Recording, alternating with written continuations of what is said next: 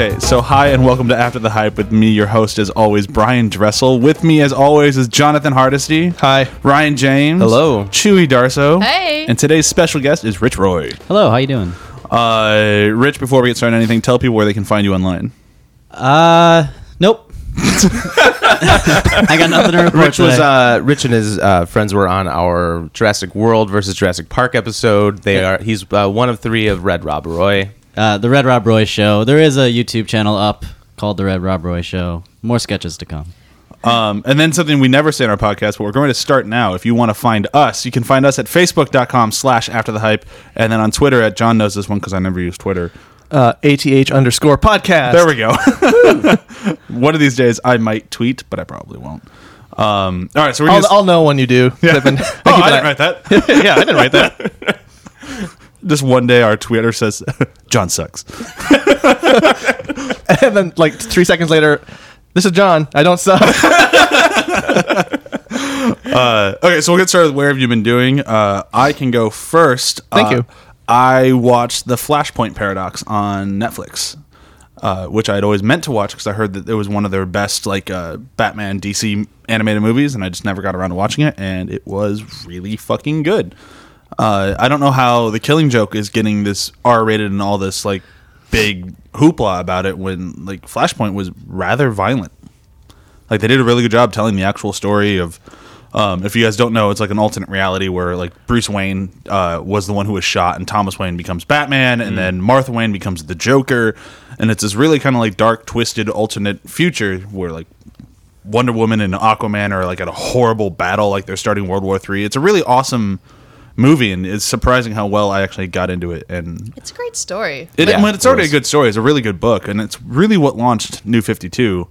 Um, but if you've never seen the movie, it's on Netflix, and I, I highly, highly recommend it. It's really well animated, really well acted. Nathan Fillion played Green Lantern, and so far he's been the best Hal Jordan ever. Awesome. They usually do a really good job with those animated movies. DC Yes. and Marvel both really. Yeah. DC's been doing a lot more of it Yeah. than Marvel has been, but like when Marvel does do it, they make really good ones. But DC's been knocking it out of the park here for a while. It is interesting because I know that they're pulling from a lot of that stuff to make the like the Justice League movies. I'm curious if how soon they start tackling time travel and everything. Uh, Marvel really hasn't at all yet, and interested to see how that goes. Thank time travel usually makes things really, really sticky and bad. Um, all right, well, somebody else should go. Uh, I will go because I haven't been on for a while. Uh, and it's because I've been working a lot. And one of the downfalls of that is I haven't been able to keep up with my shows. But I just caught up completely with Once Upon a Time. I know. Brian hates Once Upon a Like Time. every time you mention this episode, I'm like, I should just highlight and delete everything you say after that. I caught up on Once Upon. Next. Uh, but I'm really enjoying it right now. I feel like they finally got to a place where they don't have any this like the melodrama in the show is always just extreme and it's not as bad right now. Particularly they finally have a storyline that feels coherent and natural and they have a good villain. Like which, which season is this? Uh s- oh crap, I don't even remember. Um the current. I think it's like season 5. Okay. But right, they're in the underworld now, and Emma is trying to save Hook from being dead, and the main villain is Hades, and he's played by someone who I really enjoy, Greg Germann. This is like his longest regular role on TV for uh, since Ally McBeal almost, and I think he's fantastic in the show. I highly recommend if you've fallen away from Once Upon, pick it back up right now because he's doing a great job. They're actually the villain is actually villainy, and it's not just melodrama, and I'm really enjoying it. Cool. Next. Okay, I'll go. uh, just picked up uh, this new board game called Star Wars Rebellion. It's from Fantasy Flight Games, and it's awesome. Been waiting for it for a long time. It has a ridiculous amount of miniatures and a giant board, lots of strategy and bluffing, and it's just a really fun game. Really ideal for two people, but you could play with four, and it's a lot of fun. Me and Ryan have been trying to kill each other. I've never really Several gotten into like the two player board games. It's this one is perfect for it. It's Yeah. only two player. It, it could be four, but you're, it's Rebellion versus Empire. Oh. So you you either team up as What about the Trade Federation and no, no, all no. that? Nope. They were already wiped out. This Yeah, is we're in specifically in New a New Hope-ish. Era, Oh, okay. and it very much plays out exactly like A New Hope. It's a lot of fun. The rebellion has a secret base, and the Empire's trying to find it. They both kind of play differently. Is there a Death Star? You could build multiple Death Stars actually. Ah, just Ah, like that's every, two. You could build two. Spoilers for episode eight, man. there's going to be another Death Now Star. two Death Stars. It's even bigger. Guys, we've done one at a time so far, and it's not turned out well. What if we do two side by side? Double down. Double down on our space balls. They did never try two at once. That's a whole new game. And then you put Well- a cannon in between them. The Emperor always had a backup. Yeah, that's true. Uh, so We're I, certainly up. I think I'm pretty much turning this segment into my weekly comic book recommendations, but that's fine. Comic book corner with Ryan. yep. Is it just Gwenpool? Nope. Uh, actually, Gwenpool was okay. It came out this week, but uh, my favorite book this week was Moon Knight number one. It's being written by Jeff Lemire, and if uh, you don't Ooh, know nice. who Moon Knight is, he is a he's Marc Spector, a, a totally insane superhero, or maybe not superhero, maybe just person who's been locked away in an asylum for his whole life. But he channels the personalities of Wolverine, Captain America, and Spider Man to kind of guide his moral compass and fight crime, or maybe just be in the loony bin and tell stories. We're not sure. Wait, he channels their personalities? Uh, he has uh, what was it dissociative identity disorder? Okay. And so he he sometimes imagines in some runs he imagines that he is uh, being those heroes or interacting with them like as part of a team alongside Wolverine, Captain America, and Spider Man. Other times he just uh, pretends to be them or acts like them. It's it's pretty interesting depending on who's writing him. They did a, a reboot with him like two, three years ago, I want to say, and I read most of that. That was fantastic. He's a fun character. He is really fun. There's been a lot of rumors about making a TV show for Moon Knight via Netflix. oh, I'd watch the shit out of that. I'm sure they will. I've only ever been familiar with like his character design. I've mm-hmm. never really known anything about him. it's pretty out there and but pretty interesting the way they tie it into he may just be a crazy person. It's like it's Kinda sounds he's like died and was resurrected by an ancient Egyptian goddess and Oh, it's that like, happens that's in comics all the time. No, but I mean, that does really mess with your mind. yeah, or was he ever any of those things? Uh, I'll go next. I haven't been watching a whole lot just because I've been busy working on a novel, actually. Hmm. I was uh, reading some fantasy novels from the library. Got a little frustrated that they weren't kind of doing what I wanted, so I'm like, oh, you know, to heck with it. I'll write my own. Cool. And I'm only two chapters in so far.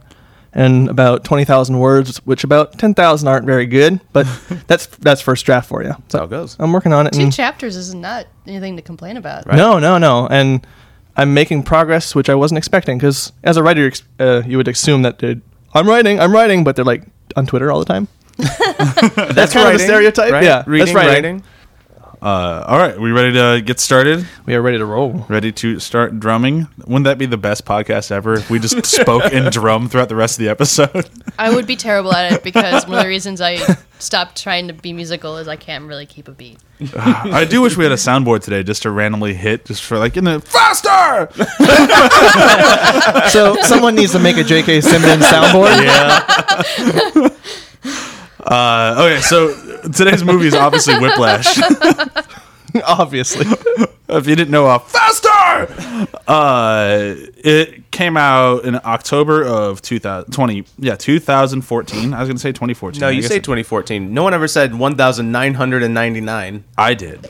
So it cost 3.3 million, which is I think remarkably low for how good the movie actually looks. Yep. Uh, and then it made 13, which is remarkably low for how many people talk about this fucking movie. Like you think after like everyone talked about it like it was the best movie of the year when it came out, which you know debatable, whatnot. Uh, but you would have figured more of them would have seen the movie for how little it made. But granted, it still made ten million dollars, and he went on to make what is apparently blowing up CinemaCon right now is his follow up to this movie. Oh, is it done and screened at CinemaCon? Uh, the trailer screened at CinemaCon. They said it's like one of the best looking movies. I'm at excited CinemaCon. for it. It's a uh, it's a musical. It's like an upbeat, happy musical, which is very very different than this one. But I'm excited for it. I think it looks pretty cool. Um, but that's not what we're here to talk about today. Uh, so we should get started first with a breakdown, breakdown, breakdown, which is gonna be Rich's job. If Oh. you couldn't tell from the camera being pointed directly at his face. I need a count off. You have to count me in. Count you in? Uh, no. Five, six, seven. One. Okay. oh God, I'm upset. uh, okay, do I start? Not by tempo. Yeah, go ahead. All right. Not by tempo. Faster. Oh God! uh, okay, so uh, there's a narcissistic young lad think who he's dragging. decides he wants to become the best jazz musician of his time, and he goes to Shaffer, and he meets up with a narcissistic old teacher who is also kind of a psychopath. And that man decides to. I already have nine seconds. All right, so uh, he yells at him a lot. Uh, they get into a battle at the end, and then they become best friends. See, but So were you dragging or rushing? I was dragging big time. he was definitely dragging, you and know, then I thought it that's was- a quick then he question rushed of to the the film, end. That was though. a fast thirty. yeah. That's that's one of the questions of the film, though. At the very end, are they friends? Oh yeah, they become best buds. Do you think so? Oh, I You're think so. assuming there. I think they hate each other. but we'll get there. Yeah. Uh, but yeah, well, actually, we we can now jump into the episode if we'd like to. I think it was a, an interesting thing you brought up, uh, like how much hype actually was surrounding this movie at the time. Yeah. So because much. uh, yeah, uh, for a very very small marketing uh, sch- scheme and release and all the things, I heard so much about it. Yeah, it was like it was like the little movie that could. Fucking everyone Yeah. was talking about it, but then like you look at the numbers and it's like, did anyone actually watch it? It seems like the whole talking about this movie though goes pretty far back. I was reading online that it was uh, featured on the 2012 Blacklist, which we've actually, I think John, you've talked about that on Yeah. this show before. Yeah, yeah. So this has been getting buzz since then as a feature like screenplay, and then as a 15 minute short, and then as And have you a seen the short? I didn't. The, Is it the available? short's available online. Yeah, it's it's really good. I like the actor. I mean, I'm we'll get into it obviously as we talk throughout today, but I'm not the hugest Miles Teller guy. I think he's fine. Um, but this is obviously the best thing he's ever done. But the actor Yeah. they got, the other one, I actually kind of like better in the role because he seemed a little bit more um, like wimpy. So you understood the uh, like the jump from like the zero to hero, if you will. Uh-huh. It made a little bit more sense with the other actor. The other actor, I, I, I'm blanking on his name now, but Uh, it was um, it was Simmons, Jonathan Simmons, I believe. It sounded suspiciously similar to J.K. Simmons. Jay Simmons, but not J.K. Simmons. no, it, it, it- that was it. Um, Just co- joking. Just kidding. But so I, I thought Miles actually did a really good job in this movie of going from there, from basically from the scene where uh, the first real breakdown happens and he's smacking him in the face and he says, Are you upset? And he makes him say really loud, I'm upset. After that moment, I think Miles kind of makes a, a character change, or I should say, Andrew makes Yeah. a character change and like starts throwing all of the cockiness right back in J.K. Simmons or uh, Fletcher's face. Oh yeah, I mean, so so what you're saying right now is the whole movie is about um, making the legendary performance. Like they talk about all the time with Birdie, like he played the best thing anyone has ever heard before. And this movie is all about creating that thing for drums. This is going to be the greatest drum solo ever. And if you buy into the movie, at the end, he plays that. Like, I obviously, it's not the greatest drum thing ever, but I think in the world of the movie, you're supposed to assume that this is one of the greatest drum solos ever. And they foreshadow the whole thing with like the how did he become so and so? They threw the cymbal at his head. How did Neiman become this guy? Well, the first time he sat down to play kit for him, he slapped him until he realized he was in tempo. Right. Like they just keep hitting those moments, and like they do such a good job building a legend in this movie. And I think that's why that's why I've it took me three times to really kind of get into that mindset. But mm. after I did, the idea that this is just not a believable sequence of events made it way more believable because that's what it's supposed to be. That holy shit, I can't believe that happened. Right. No, that's true. And but I thought Miles Teller did a great job of, of coming in as like the wimpy kid and, and leaving as a, as big of a dick as Terrence Fletcher. Well, Yeah, I, I could see. Yeah, I, I honestly think this is the his best performance. Yeah, And I don't I've think I don't seen. think even he would disagree with that. Right. when you break down the structure of the film, it is a hero's journey. Yeah. Like he's the hero that starts out small and ends large. The instrument of war or violence is the drums, mm-hmm. and in a way, J.K. Simmons is also the villain, and he's the the prized woman at the end, essentially. but the prized woman is his approval. Like I love at the end of the film when they just both lock eyes and it gives him a nod, and you can just see it you even with Miles Teller, he just has that softening moment around his eyes that I always enjoy when someone like the the story is such a classic example of a hero's journey where you have your hero who starts out weak with Miles Teller. Mm-hmm. You have the old man and villain and prize at the end wrapped up in J.K. Simmons, where he's all three of those archetypes in one. And the drums are like the big like army or whatnot, the thing he has to fight. Because every time he's playing drums, you feel like he's fighting the drums. Yeah. They have so many shots that push into the drums like it's like a living character, and then he bleeds on them and everything. It's such a battle between him and the music. Yeah. And then he wins at the end and he gets the approval with just like a look from J.K. Simmons where he slight nod in the eyes and then a slight softening in Miles Teller's eyes and it's such the cinematography in this and the direction are so smart. Like, Oh, yeah. It's all wrapped up in so it's a, that's one of the reasons that I, I love archetypes so much and why this, I think this movie did so well is because when you can actually hit archetypes and polish them, people will flock to it because even people don't understand why they love something. There's something within that that pulls everyone in. Yeah, when we were watching it, Rich actually pointed out the moment that uh, he gets the approval, and I thought it was just so well written. You can tell that the uh, Damien Chazelle, who wrote and directed this, is a musician by trade because it the end is just this giant war of oh we're best buddies. Hey, do you want to come play at my my my show? Oh yeah, I'll come play at your show. Okay, we're gonna play Whiplash. Oh, I totally fucked you because Yeah. I know that you fucked me. And then Miles goes, okay, well, I'm to fuck you again. And I'm going to play this drum solo when you're supposed to be moving on to something else. And J.K. Simmons goes, what the fuck are you doing? and then a beat later, he's like, oh, you're really good. Let me tighten your cymbal for you. This is almost like Game of Thrones quality shit right there. Yeah. I want to I wanna speak to that. I don't think at the very end Miles is like, "Well, I'm gonna fuck you back." I think he's more, "I'm not gonna give up." Yeah. You threw the cymbal at me just now, and I'm not gonna give up. This is my true turning point. Like the whole time, he's not very likable. Like I don't No. like Andrew No. that whole movie. I don't really No. like. You and the only person I like in the movie is Paul Reiser. His dad? His dad. Yeah. Everyone else is. com- I mean, well, and I guess His dad? Supergirl. Supergirl's really she was sweet. not very likable, though. I mean, her character was there. Her character was almost nothing. Like her Yeah. character. Her like, character was just talk there about to an show- undeveloped female. Like she's just a prop. she was just there to get put in the fridge. Um, not yeah, like Supergirl. you're- but I don't, I don't think it was just the final fuck you. I think it was more like, I'm I- not giving up. Well, it's This- totally there in was the no. moment when there Jake- was no fuck you in that last moment from Miles Teller. no. No, it's like what JK JK says to him. I guess you. What was I don't remember the quote. Like I guess you can't do. it. I guess you can't hack it or something like that. He just looks at him and walks away, and then like in Miles because he said that to Miles Teller multiple times more as a question. Yeah. Can you do it? Can you prove yourself? And the whole movie is him trying, and this is like the last moment of the film of like, no, I am that, and I'm proving it right now. And it's also Miles realized that, based on what uh, Fletcher told him before the show, that everybody important was in the audience, and then this was Miles' moment to either go out as a fucking fool who didn't have the right sheet music, or just play this giant drum solo and show everybody there that he actually is a, a really good drummer. You got knocked off your horse, but you can Yeah. get back on. Which, by the way, I believe none of that after showing him have not played the drums for what eight months or whatever. What do you mean that he could play that solo afterwards? yeah, then No, he just absolutely jumped not. right in.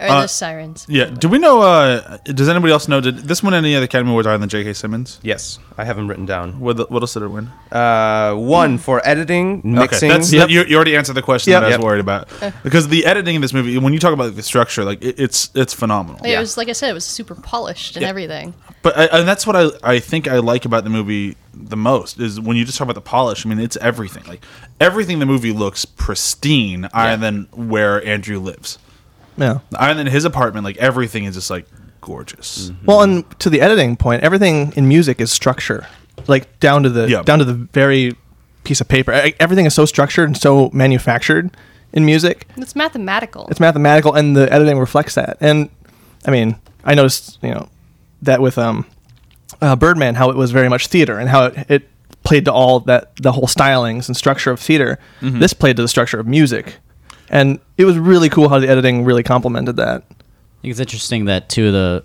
more popular films, critique wise, of that year were highlighting two areas that people don't really talk about or give a shit about these days theater and jazz music. Yeah, yeah. And like they were the best movies. I thought that was really interesting. I think that that just goes to show you that the best movies uh, involve the best characters and character development, and the wrapping doesn't matter as No. much as it as people put You don't on. have That's to know where anything the about archetypes jazz. come in. Yeah. If you can if you can tap into an archetype well, and you're not just making cliche, because that's the Yeah. thing you have to. That's what you always have to like balance yourself between. Are you the archetype? Or are you the cliche?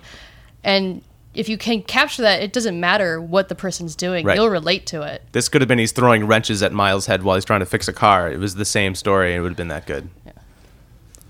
Uh, let's move on a little bit. Let's. Uh, I want to talk about the not the elephant in the room, but I, I feel like we should. we need to talk about J.K. Simmons because I don't think you can talk about this movie without really just talking about him. And how Like we've been kind of hitting Miles Teller in the script a lot, um, but uh, it's clearly like his like, and then you know J. Jonah Jameson. It's like his like defining role. Like this was like the one thing. Like if you go follow his career all the way back to like he's been a younger actor. He was in Oz for a long time as like the white supremacist rapist. So like if you go to that show, like it's it's weird to see his journey from there to here.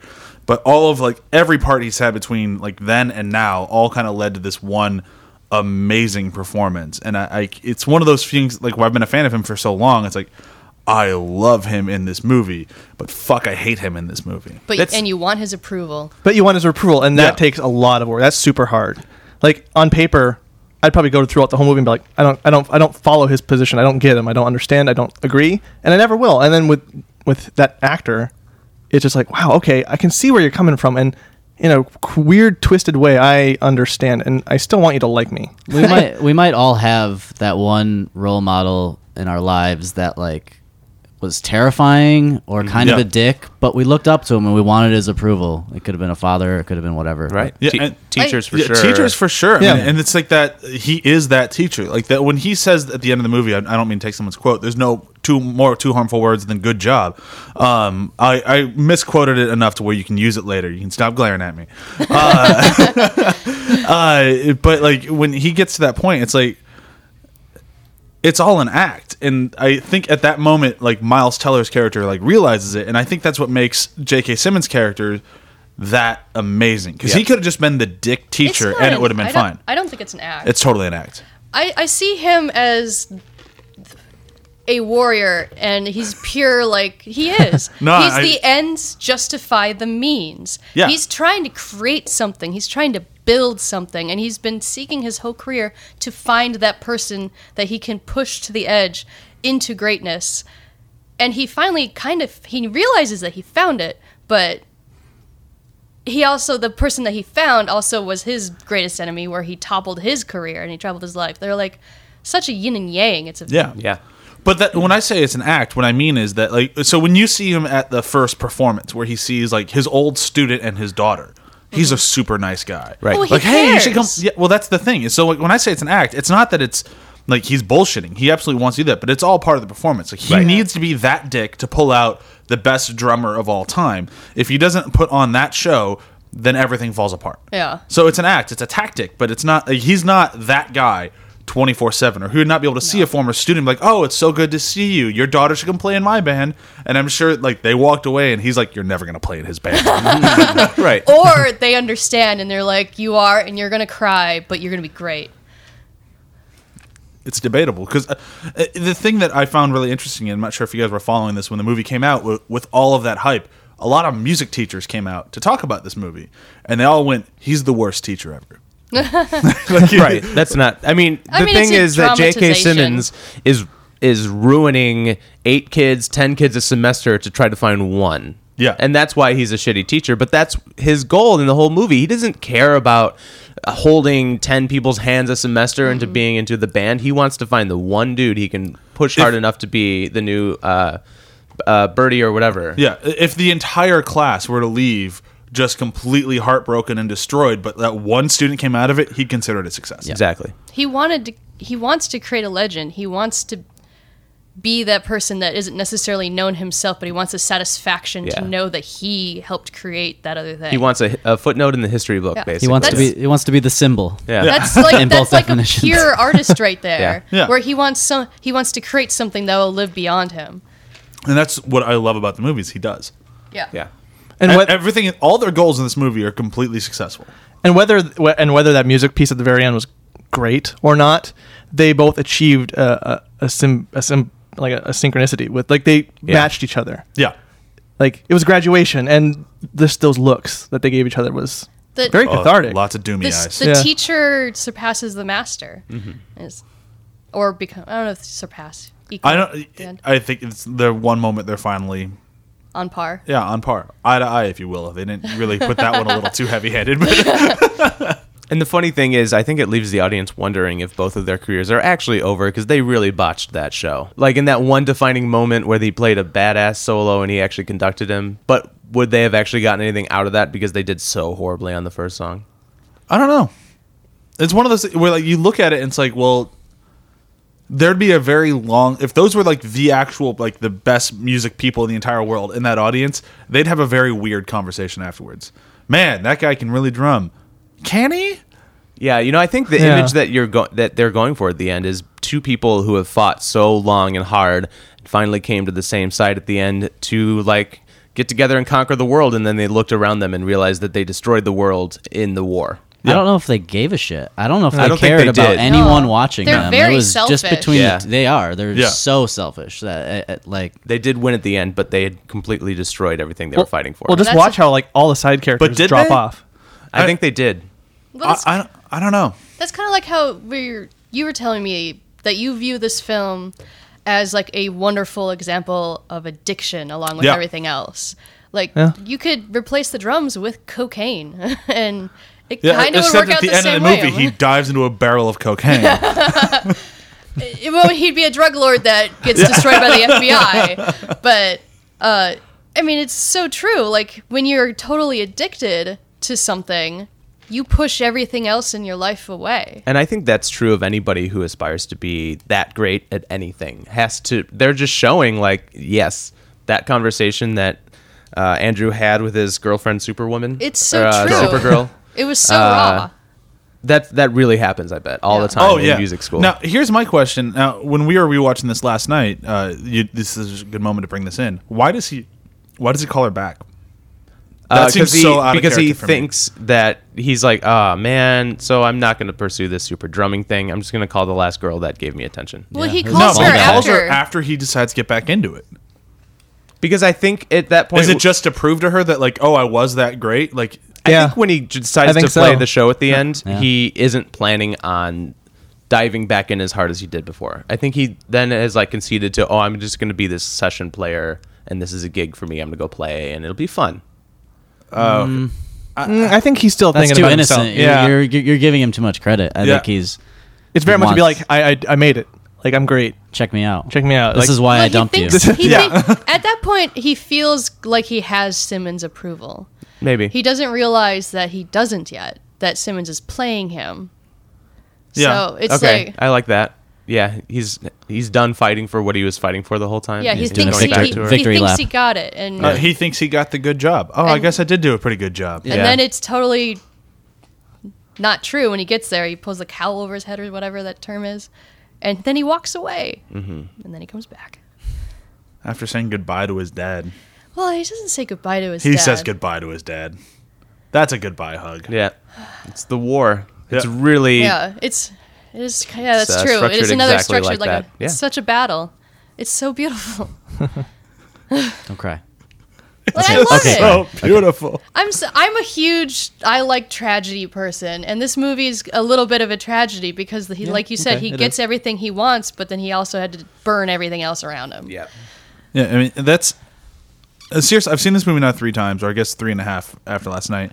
Uh, every time I see it, I like it more, and it's because of those sorts of things that you can bring out, like the whole war aspect of it, the whole like, oh, he is creating that epic performance.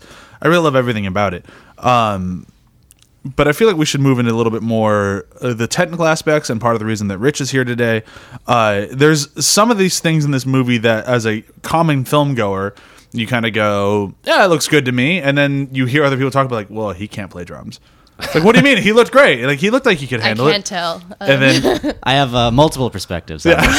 Uh, first, I worked with Miles on uh, for the Spirit Awards. We did a spoof of this movie as yeah? a sketch, and he played the drums like screwing around, and he actually can play drums. Like Yeah. he learned how to do it, jazz styling. He's okay.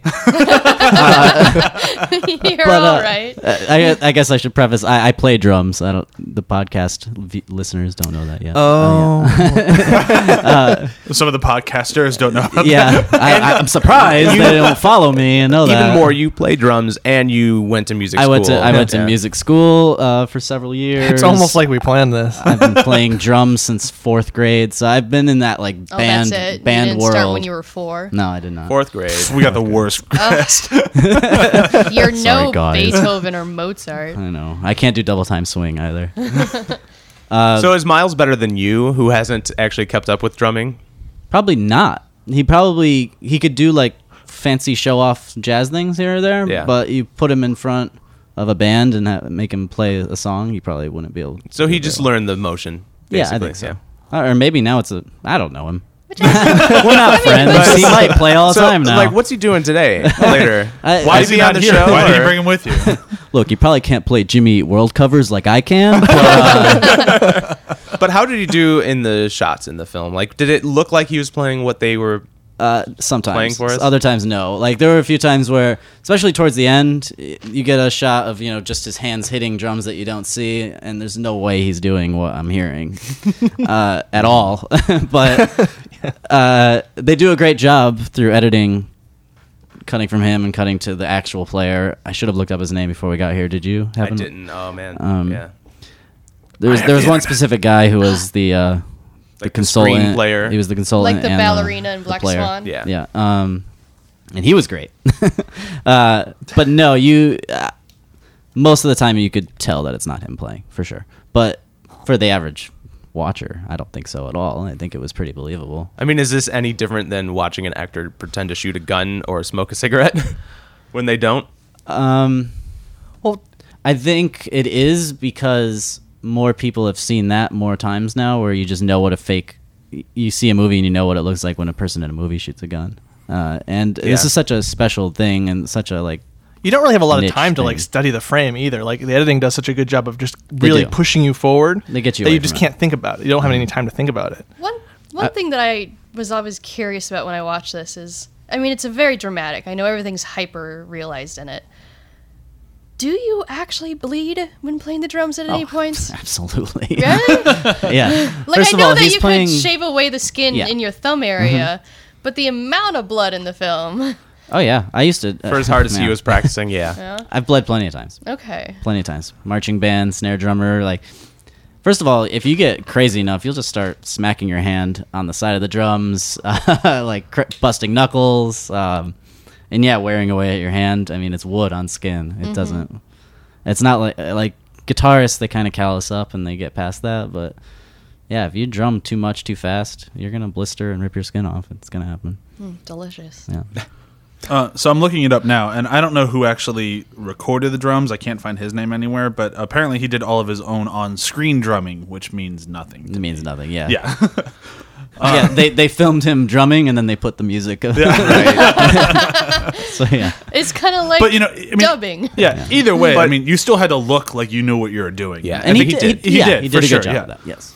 Um, the other thing that I've heard from a lot of people is that, uh, and now that you've actually been to music school and I have not, um, most people here say he would have just fucking left. Like after the first day of like slapping, like does anything like that ever happen in actual music school? No, Not right? that I've seen. No. Well, that's why the story exists because J.K. Simmons finally, I bet he's been doing this for to students for years, including his old one Sean, who hung himself. Yeah. Uh, this is the first time he found a kid who didn't leave after that. and- like clearly, he's not slapping the other kids. He's kind of abusing his drummers a little bit, but ma- you know, one scene of his uh, trombone player. Um, but because Miles didn't leave because he kept back and actually kept coming back and actually went and practiced harder after that, that's how J.K. Simmons finally knew he found someone that he could push like that. And Someone that had the that's why this story Well, that's- exists. No, I think that's right, why yeah. it, that's why also why it's it, you know not important that it's realistic or not. Just Right. because of all these other elements that tie into it, it the most important part is that struggle between the two of them,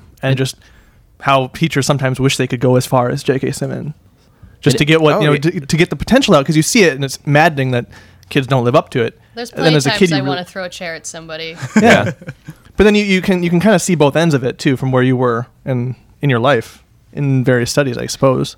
I just want to say one more thing about um, the you, can say, you can actors. say two or three more things. Okay, cool. so the actors playing instruments on screen, uh, I was paying attention a lot to that, Mm-hmm. uh, especially the last time I watched it. And J.K. Simmons actually, when he's in the jazz club, he played piano. Like they Oh, didn't yeah.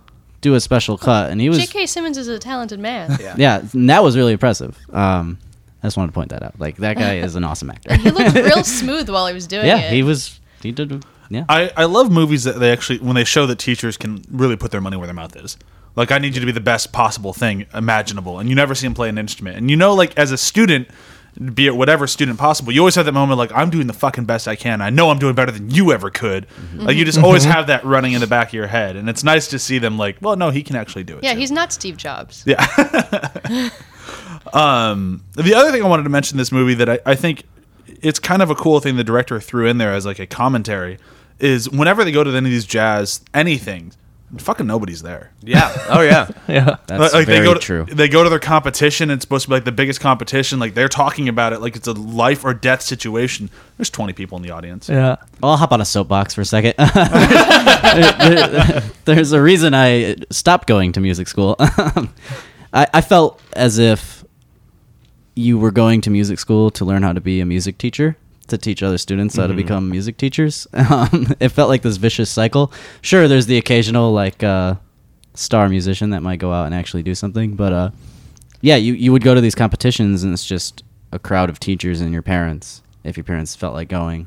and it just was that endless cycle and after a while you're like why am i doing this and i think this movie um shows the extreme of why someone would be doing this like he wants to be the best jazz musician And it shows both ends of that, or it shows his drive and his desire. But then, it, one of my favorite scenes in the whole movie is when he goes to have lunch with his relatives, and uh, he confronts their their belittling of him Yeah, in the most vicious way he can.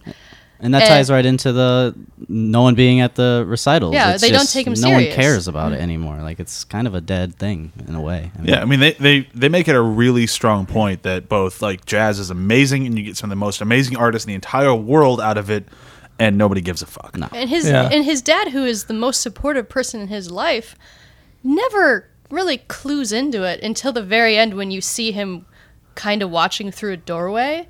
He never really recognizes in his son why it's so important to him. He's still just kind of like, oh, it's a phase. That's kind of the feeling you get from his dad the whole time. Like, oh, I'm supportive. You'll stop this eventually. Yeah, his dad is that total. I mean, uh, we all went to art school in one way or another. Like you totally have those parents who are like, I support you, but if you back out, I'll support that too. His dad was kind of- You're always kinda welcome to come back.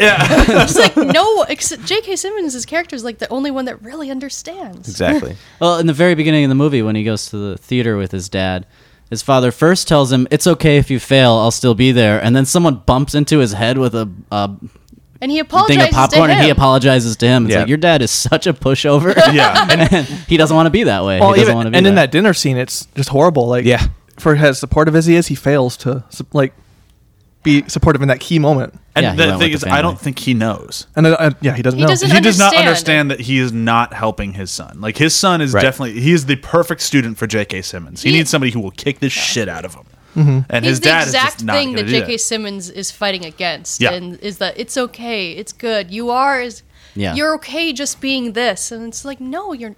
He doesn't want to just be this. Mm-hmm. Understand? Yeah, he wants to be more. Most underrated role in the film. Paul Reiser was fantastic. He did a great fucking job. like again like you talking about the best performances of people's careers you Yeah. have you have Paul Reiser's you have Yep. miles teller you have j.k simmons like Yep. this was just like the the amount of performance this director was able to we never even And- and fucking said his name but, Damien Chazelle. I said it Thank you. earlier. Oh, did it's you? his Okay. second movie of all time. yeah. like, And he- I don't. I, maybe his first was the 15 minute short. I don't know if he did one before that. Probably, but I can't wait to see where this guy goes with his career. yeah and, He's going to be amazing. Yeah.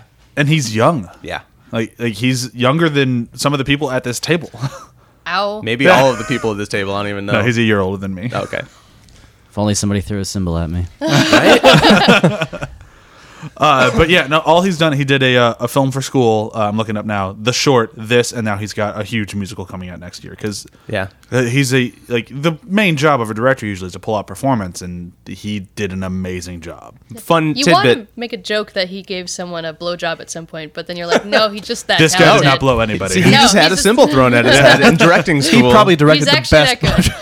But my favorite thing is that for the uh, for the Oscars, he was nominated for Whiplash for Best Adapted Screenplay because he took his long his feature length screenplay, uh, made it a 15 minute short, and then a, a technically to them adapted that 15 minute screenplay back into the feature, so it's not original screenplay. That's screenplay. so funny. Yeah.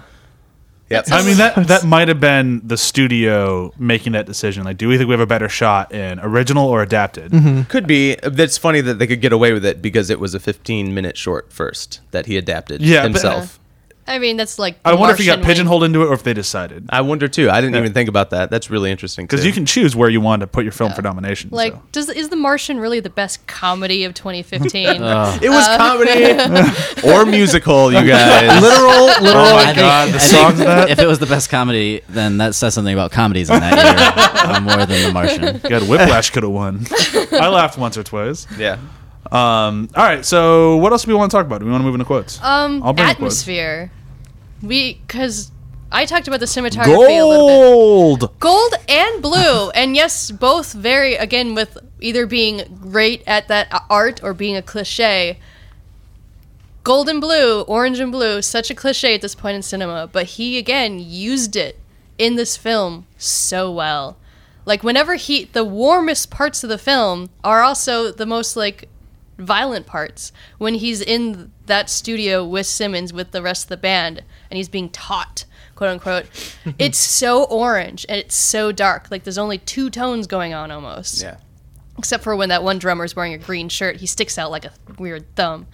Was that the? Oh, that could be intentional. Was, Yeah, the guy, was you that look- Connolly? The the Probably, yeah. No, the, Connolly the- was always Connolly. red, and Yeah, his his other hair- drummer Oh. was in the like green. those are the, whole only other time. colors that were ever being pulled out, Yeah. so they stood out like they were like not supposed to be there. Yeah. Uh, Probably how J.K. Simmons saw them. Like, mm. Like in, a, in a sea of just nothing, Yeah. here's some two bright colors. It's orange and black that whole time, and it's so Yeah. warm. And then when he quits and he's like walking around and blah blah, blah and then it's totally not saturated during those scenes. Everything's uh, like, kind of blue, but really not even that blue. Like it's almost like nothing comparative to the rest of the movie.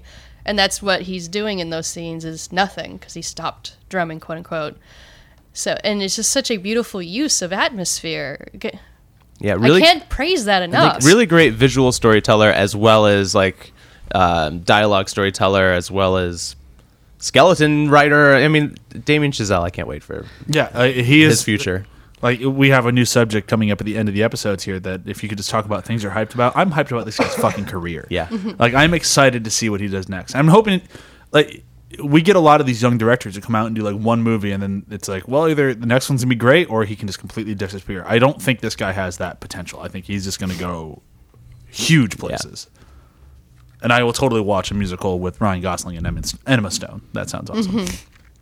I won't watch a musical with Enema Stone. That sounds horrible. Enema Stone. Enema Stone. Uh, It's the you worst have- porn name so ever. did you have something you were going to add? Uh, yeah, actually, uh, storytelling aside, I felt like the the blandness that you talked about in those rehearsal spaces and stuff. That's from my experience. Every rehearsal oh, space yeah. I've ever been in That is was- like so just colorless and boring and like dark half the time too. And Poorly lit. Like, it just I, I, it took he me right back to school. Yeah, he but he created the warm, comfy atmosphere, almost like he was in a warm blanket when he was in those spaces. Yeah, and there is something to that. I think It- it's become so familiar to you that like tiny little rehearsal room. When he, whenever he was in there and he like moved his bed in there, I had flashbacks to the many hours I had to spend in those tiny rooms. So they did a good job of that too. All right, I think we should move into quotes. I think There's it's that so time.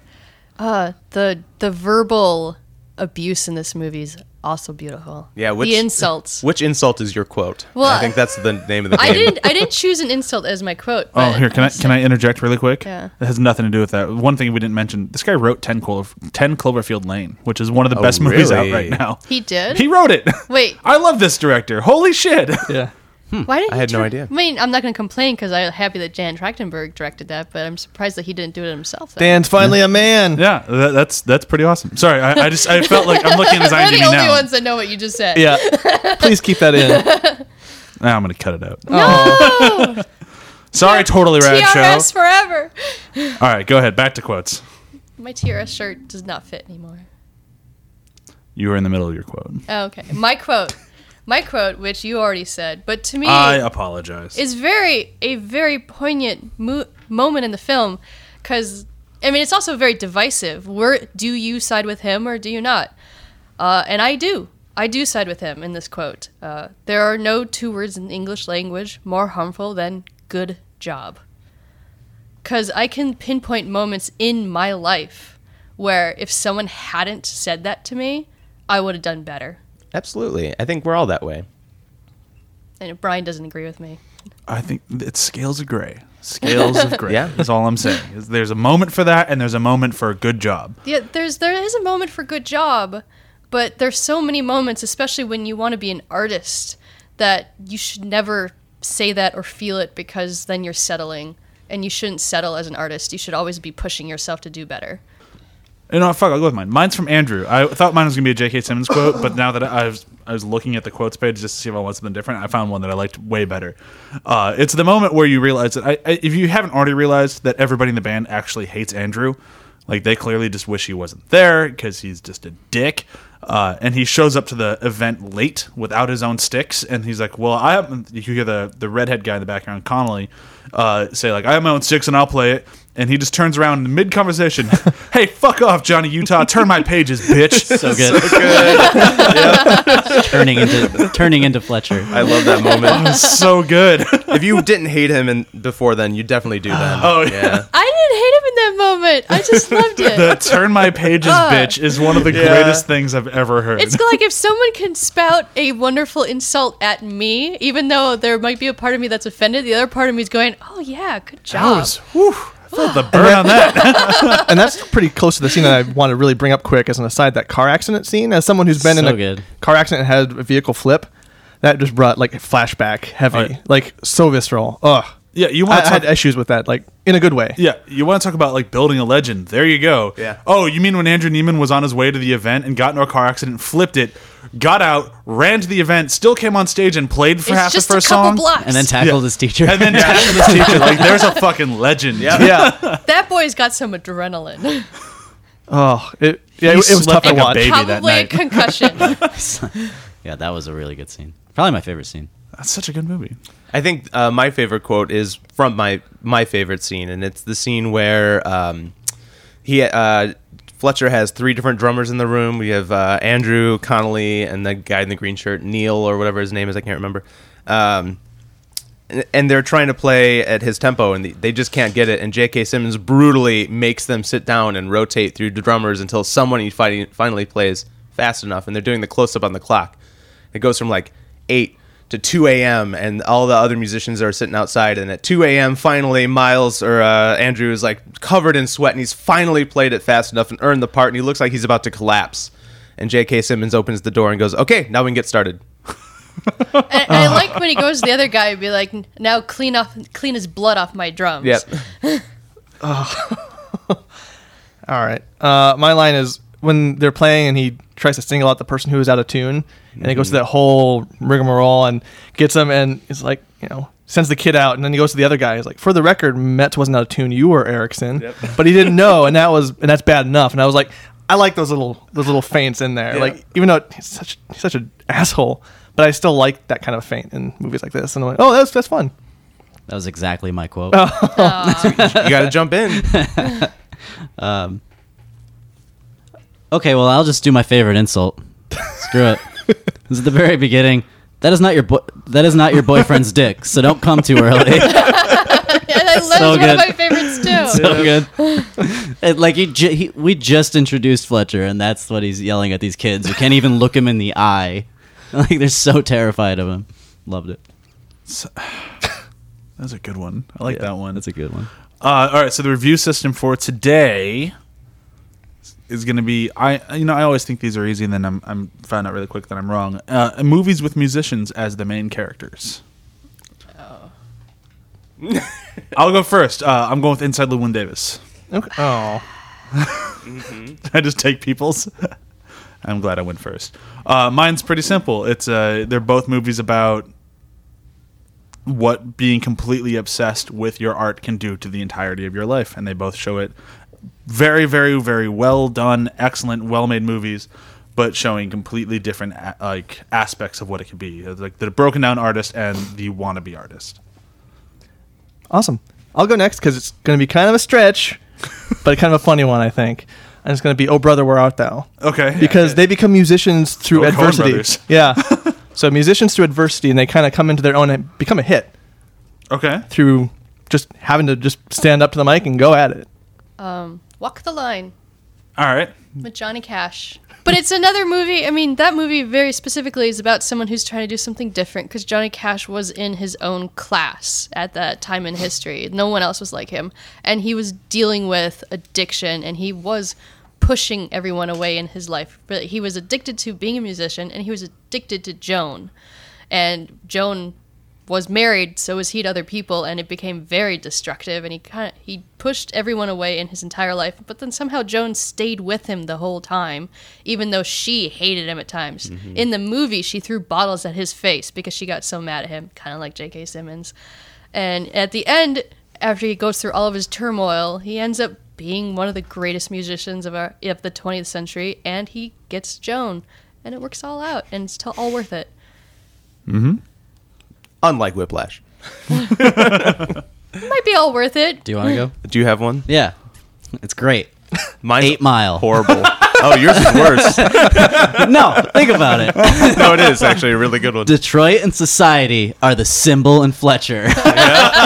Eminem wants to be the best. He gets brought down several times, almost quits several times, and then he has that great turnaround and he becomes the artist we all know and love. Oh yeah, mine's really easy uh, and really relatable. Uh, Scott Pilgrim, because I thought it was nice. really Yeah. lighthearted and like felt like a comic book fun, just a fun ride adventure and like some really fast, fun, catchy pop songs.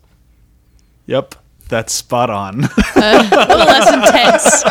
There's not as much on the line in that movie.